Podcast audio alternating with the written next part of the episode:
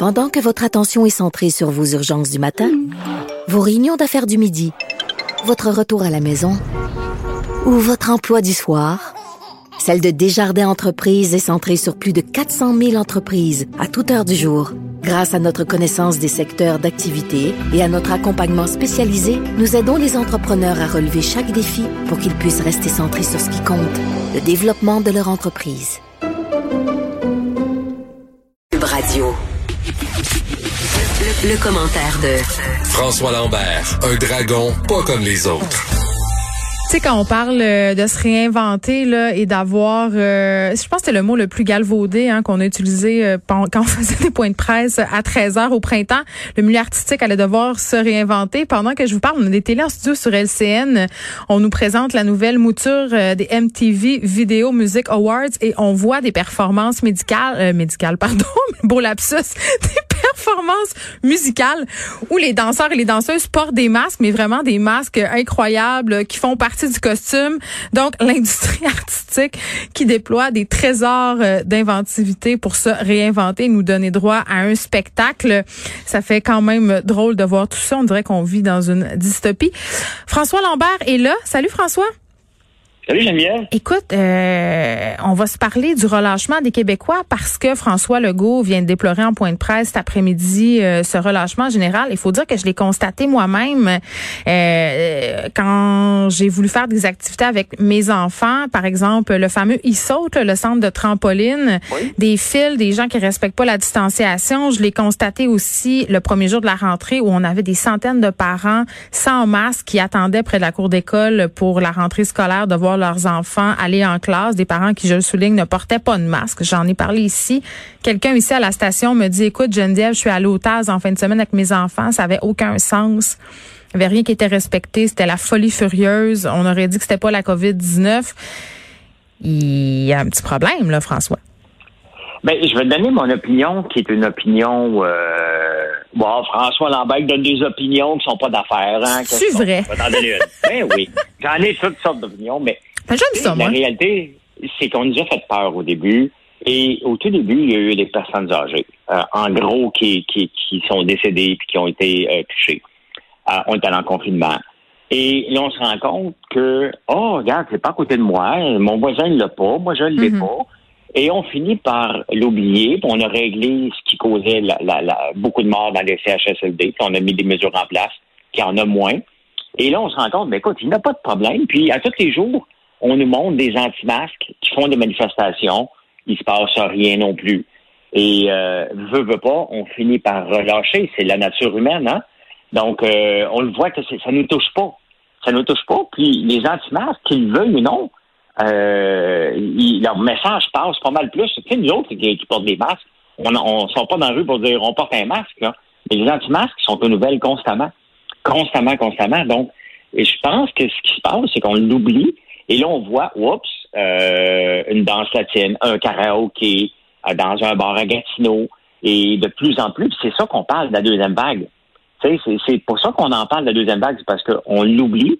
Et là, ça revient en force. On, est, on semble s'en aller vers là. là. Mais c'est la pensée Ensemble, magique. C'est la catastrophe. Ben oui, puis il y a des bon euh, en Allemagne aussi, on est en train de penser Oui. à resserrer euh, les normes sociales. là. Je pense qu'on se rend compte qu'on a peut-être été un petit peu trop lousse. J'ai comme l'impression, François, que ce sera le cas ici aussi. Puis je trouve ça important qu'on en parle de ce fameux relâchement-là parce que je pense que toi et moi aussi, on peut plaider coupable. C'est-à-dire qu'à force euh, de voir que ça s'améliore, que la courbe est aplatie, qu'on a de moins en moins de cas, ben tu sors plus, tu reçois des amis, puis bien que tu respectes les règles, tu sais, à un moment donné, tu te dis, ben écoute, non, je pense que ça, ça va être correct, puis qu'on va s'en sortir, entre guillemets.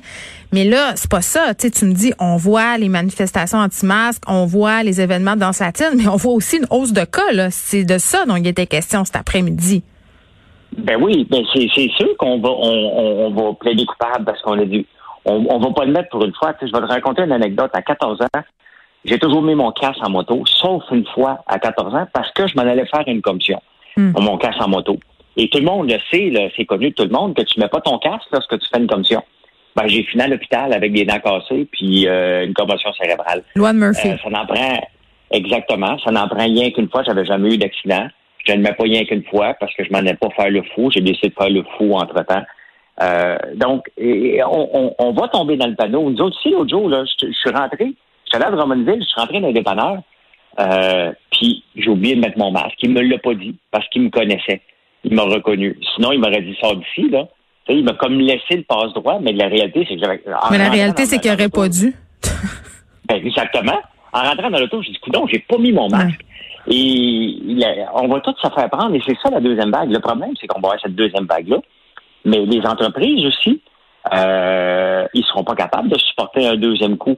Et c'est là, la deuxième vague, elle va faire mal parce qu'on va, on, va perdre encore quelques privilèges.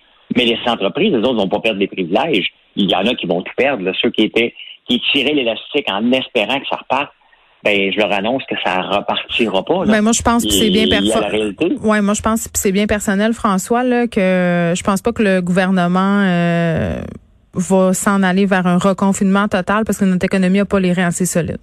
Selon ah moi, ça relève de la science-fiction de penser qu'on va se reconfiner comme l'hiver dernier.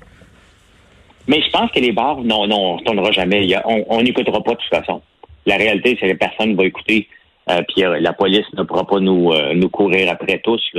mais mais, mais je pense que les bars devraient refermer à toutes les fois qu'il y a une fête dans un bar, ça déborde. C'est pas un service essentiel. Euh, moi, moi c'est plus là où je débarque. Puis je comprends, tu sais, je parlais du TAS, puis là tu parles des bars, puis je parlais d'Issaute, puis là, je veux pas stigmatiser des entreprises, là, c'est les premières qui me viennent en tête, mais tout ce qui est pas un service essentiel en ce moment, qui est ce qui est fait pour notre bon divertissement, et j'exclus le sport, parce que le sport, ça fait partie de la santé physique et psychologique. Mais honnêtement, là, on a-tu vraiment besoin d'aller se torcher à face dans un bar en ce moment? La réponse, c'est non. Mm. C'est non. Non. Mais si on coupe, ils sautent, on coupe ces gens-là, ben, il faut couper aussi les cinémas qui viennent d'avoir le droit d'avoir 250 personnes dans François, écoute bien là. Moi, j'ai un film qui sort au cinéma le 25 septembre, là. Puis je, vais, je, vais, être super sincère avec toi, là. Je trouve pas que c'est nécessaire qu'on ait des cinémas en ce moment. Je trouve qu'on pourrait tous rester chacun chez soi, puis écouter nos films sur notre écran géant. Puis je, je, te dis ça là, en sachant que ça a des répercussions négatives sur ma réalité financière. Là si mon film sort pas au cinéma. oui, mais je, dire, je pense qu'on est rendu dans l'ère du cinéma. Euh, on a tout investi, de, pas, pas tous, là, mais on a, on il y a un moment donné, là, c'est un cinéma maison, tu vas visiter quelqu'un, il va te dire, viens voir mon cinéma maison, alors qu'on l'a jamais utilisé. Mais oui, mais on pourra prendre les mesures euh, de distanciation et d'hygiène euh, qui nous conviennent et vivre avec ça. je pense sincèrement que l'industrie du cinéma, puis Gad Disney va sortir Moulin, je pense, là, euh, où il a déjà sorti qu'en streaming. Et je pense qu'on devrait avoir les films en streaming, quitte à payer un premium, 12, 15 piastres, peut-être pas 25 piastres, là. Ben, mais moi, je suis très à l'aise avec ça. C'est tellement intéressant ce que tu dis, François, parce que j'ai participé à une table de concertation euh, à la SODEC il y a quelques années sur le développement du numérique dans l'industrie du cinéma, et c'est exactement ce qui était discuté. La possibilité de sortir au Québec les films simultanément, en ligne et au cinéma. Évidemment, ça a jamais passé. Et pourquoi ça a jamais passé? Parce que les producteurs et les salles de cinéma bénéficient de ce système-là depuis des années. C'est fait pour ça, c'est conçu pour ça. Le système de financement et de, et de profit s'appuie sur ça. Et c'est une chasse gardée. Et c'est une chasse gardée que les salles de cinéma ne sont pas prêts à laisser tomber, bien évidemment. Mais c'est clair que, en toi et moi, par boîte à bois, ce serait tout à fait possible. Et peut-être même davantage rentable pour le cinéma québécois parce qu'il y aurait beaucoup plus de gens qui verraient les films. C'est ce que je pense. Ben oui, parce que ben c'est sûr que quand le film a sa promotion, et on en entend parler dans les journaux, car moi j'habite en campagne. C'est ça. Tu vas y aller sur iTunes le soir ou sur Helico, te le commander, le film là s'il est dispo. Ben oui, mais j'irai pas faire 100 km ben pour écouter un film là. là je le ferai pas. Mais s'il était disponible, je l'écouterais. Ben, moi, j'ai cinq enfants, François. Cinq enfants. Sais-tu comment ça me coûte aller au cinéma? 120 ben, pièces. C'est épouvantable. Je veux dire, ça me tente pas tout le temps. Là. sais, si tu me disais, Geneviève, c'est tu quoi? Exemple, tel film québécois, parce que je trouve ça excessivement important qu'on consomme notre culture. Ce film québécois sort en fin de semaine. Tu peux l'écouter avec tes enfants. C'est un one-shot deal. Tu l'as 24 heures euh, disponible. C'est 25 pièces ou 30 pièces. Je le paierais, François. Sans ben, souci. En ce moment, il y a le film de Paul Rose. Puis autant ben que je suis pas d'accord, euh, qu'on fasse un, qu'on, glorifie quand même un, mouvement terroriste qui était le FLQ. Ça fait partie de notre histoire et ça semble être un film intéressant que j'entends parler tous les jours. J'ai pas moyen d'aller le voir. Là. enlever le moyen, là. T'as l'argent, mais tu sais pas où aller. ben, je sais pas où aller. Alors que je n'entends parler, puis si j'avais pu, j'avais mis un lien dans l'article de journal que, que les articles de journaux que j'ai lus, Hmm. ben, j'aurais été cliqué dessus, puis j'aurais peut-être payé 20 pièces pour l'écouter, pour comprendre euh, qu'est-ce qui s'est passé au début des années 70. C'est quoi la vision du fils de son père et de son oncle, tu sais? Oui, Ça, là, on nous martèle, Oh. mais j'irai pas le voir. Donc, il reste que les cinémas, c'est que pour une maigre partie de personnes, là, il y, a, il y a une grande population qui n'ont pas accès à un cinéma aussi facilement, autre qu'en en faire une sortie. Bon, puis les, Euh, les cinéphiles, les cinéphiles te diront François que voir un film sur grand écran au cinéma, euh, c'est pour ça que le cinéma a été fait. Puis je suis d'accord, mais euh, à un moment donné, bon, c'est sûr que les Avengers de ce monde et ces films à grand déploiement qui sont faits pour voir sur grand écran, c'est une chose. Mais pour le cinéma québécois, moi, je pense qu'on gagnerait à rendre ça davantage euh, démocratique, accessible. Et j'allais dire, euh, je trouve ça. Là, tu me parles du film de Paul Rose. Sur Paul Rose, tu me dis, je- j'irai pas le voir parce que je sais pas où aller. Euh, moi, le film de Monia Chekri qui était partout à Cannes, euh, j'étais allée le voir au cinéma Beaubien. Huit dans la salle. Puis les biens culturels, là, c'est comme un walk-in dans un magasin. Tu comprends-tu? Souvent, c'est un geste impulsif. Tu vois ça dans le journal de Montréal, dans la presse, tout ça. Tout le monde parle de ce film-là euh, ou de ce livre-là. Si tu passes devant une librairie, tu vas aller t'acheter le livre parce que tu en as entendu parler. Mais aller au cinéma, c'est pas mal plus compliqué que ça. Si c'était au bout de notre tablette d'emblée ou dans notre ordinateur, Ben, c'est clair qu'on on consommerait plus de culture québécoise. Ah, pour moi, là, Ben, c'est évident. Un exemple très concret, c'est que la semaine passée, je lisais les journaux de Guardian en Australie et je vois qu'il parle d'un mini-film sur Netflix, euh, The Man, ou euh, un homme qui euh, cherchait des étoiles. OK? Je Mm. clique dessus, je vais l'écouter, ça a duré 16 minutes, puis à la fin, il n'a jamais trouvé d'é- d'étoiles, mais il a trouvé son chum. OK? Ça dure 16 minutes, mais j'ai cliqué dessus et j'ai été le voir. Bon, c'était sur Netflix, j'aurais peut-être payé une pièce ou deux pour aller le voir parce qu'ils ont, ils ont réussi à m'intriguer assez pour que je clique sur le lien et je l'ai fait. Donc, imagine-toi si le cinéma faisait ça. Donc, tout ça pour dire que, si on retombe en, en confinement dans ces genres de places-là, ben là, ils n'auront pas le choix et c'est peut-être une nouvelle industrie. La réalité, c'est que dans n'importe quoi, ce qui fait peur, c'est le changement.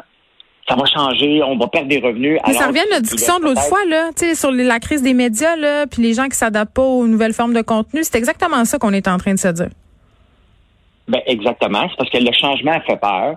Le changement de. Faut, faut que tu changes drastiquement. Puis il y en a qui marchent puis qui marchent pas. Là. La, la- la- la- la presse euh, a fait un grand changement. Tu parles de la tablette? Oh, Ah ouais. La tablette, oh, c'est pratique. Mais c'était écrit dans le ciel. Moi, je, je, tout de suite, quand c'est sorti, je me suis dit, voyons que je vais m'acheter une tablette pour lire la presse. Voyons donc. Ben, exactement.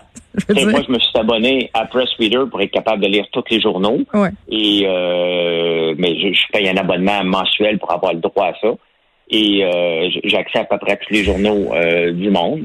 Mais tu sais, c'est puis on consomme les journaux d'une autre façon jusqu'à temps qu'ils soient plus papier, ces journaux-là. À ce moment-là, je vais faire le tour de chacun des sites web pour euh, m'informer. Mais il faut pas avoir peur du changement. Il faut se dire, regarde, on va prendre le risque. Et peut-être que mais- Disney est en train d'ouvrir la, la, la, la porte avec Mulan. L'homme euh, est une, est une créature d'habitude. Il nous reste du temps pour faire un autre sujet. François, Québec qui s'apprête à sortir l'artillerie lourde pour justifier un investissement de attendez, 2 milliards de dollars de fonds publics euh, dans sa filière électrique. Oh, oh! Refais-moi ça, ce Ben, soupir-là. Là. Ben, tiens. Euh, Geneviève, la, la réalité, là, Ouais. euh, là, je me ferai pas d'amis, là, mais. ouais, écoute, t'es habitué, je pense, ça va. J'ai l'impression d'entendre Alexandre Taillefer euh, de la bouche de Pierre Fitzgibbon. OK? Euh, il va falloir lui, lui mettre Ça des veut dire quoi? Subventionner un bateau qui coule? Non, c'est tout le temps le superlatif. L'industrie du lithium est en pleine croissance, on va en vendre, on va mutualiser. Euh, la réalité, là, c'est que l'industrie du lithium, en ce moment, Mm. on est en train de faire exactement ce qu'on a fait avec Bombardier quand Bombardier a voulu lancer la C-Série. Imagine-toi quand Bombardier a voulu lancer la C-Série, il a dit le marché des avions, puis je vais te dire le chiffre exact, là, 15 926. On va aller en chercher 50% de ce marché-là. Le gouvernement a pompé des milliards là-dedans en pensant que Airbus et Boeing n'étaient puis Embraer n'étaient pas pour réagir, puis laisser la place à Bombardier 50, 50 des avions. On a cru à ce superlatif-là. Là, on arrive avec le lithium. Le marché du lithium, là, il était 35% en diminution depuis deux ans. Il y a de la surproduction en Afrique du Sud et en Australie parce que la Chine consomme moins de lithium que prévu pour les autos électriques. Donc, si on pense là que l'Afrique du Sud ne réagira pas lorsque le prix du lithium va monter, Mm. que l'Australie et que leurs mines sont prêts, nous, on n'a rien de prêt ici. Et non seulement il n'y a rien de prêt, il n'y a aucun foutu entreprise privée qui va venir exploiter le lithium ici. Et on pense que le gouvernement va réussir alors qu'ils viennent de perdre beaucoup d'argent avec Nemaska Lithium. Il y a une autre entreprise qui appartient à des Chinois qui ne fonctionne presque pas. Mais ce qu'on disait, c'est que c'était la structure financière qui ne fonctionnait pas avec le projet euh, Nemaska Lithium. C'est Pierre Fitzgibbon qui, disait ça encore une fois. Mais, mais est-ce qu'on est jovialiste au gouvernement québécois? Est-ce que est-ce que c'est ce qu'il était en train de me dire par rapport à l'énergie? Ben, c'est parce qu'on cherche un, un, ce qu'on cherche en ce moment, c'est comme euh, Jean Charest a essayé avec le plan Nord, hmm. on veut revitaliser notre Nord, puis notre Nord, c'est les ressources. Donc, hmm. l'or pourrait revenir parce que le prix de l'or est dans des records, il est presque à 3 000 ou s'en va vers 3 000, il est en haut de 2 000. Euh, donc, on cherche vraiment un projet porteur pour dire la future Bay James. Depuis la Bay James, on la recherche, cette Bay James-là. C'est comme un chanteur qui a un one-hit wonder et toute sa vie essaye de, de retrouver son gros hit. on veut refaire la Bay James. on va chanter Bay James d'un party jusqu'à la fin des temps. Un peu sous. Oui, mais la réalité, c'est que le lithium, en ce moment, on est en retard. Ça, c'est il y a 10-15 ans qu'il mm. fallait se positionner sur le lithium. Je dis pas qu'il faut pas se positionner. Là. Le lithium est, un métal du futur. C'est là pour rester. Mais est-ce qu'on doit, est-ce que le gouvernement doit aller se mettre le nez là-dedans? La réponse, elle est non. On va perdre notre chemise encore. Il faut se calmer. Il faut regarder l'entreprise privée aller se casser les dents un peu partout dans le monde. En ce moment, le prix du lithium, il est moins 35 puis il n'est pas à la hausse. Il n'est pas à veille d'être à la hausse. Pourquoi? Parce que la Chine n'en produit pas tant que ça des, euh, des batteries lithium. C'est bien beau Tesla, mais même Tesla le dit. Notre problème à Tesla, c'est que nos autos sont pas abordables. Hmm. Il faut avoir des autos plus abordables pour la masse. Et tant que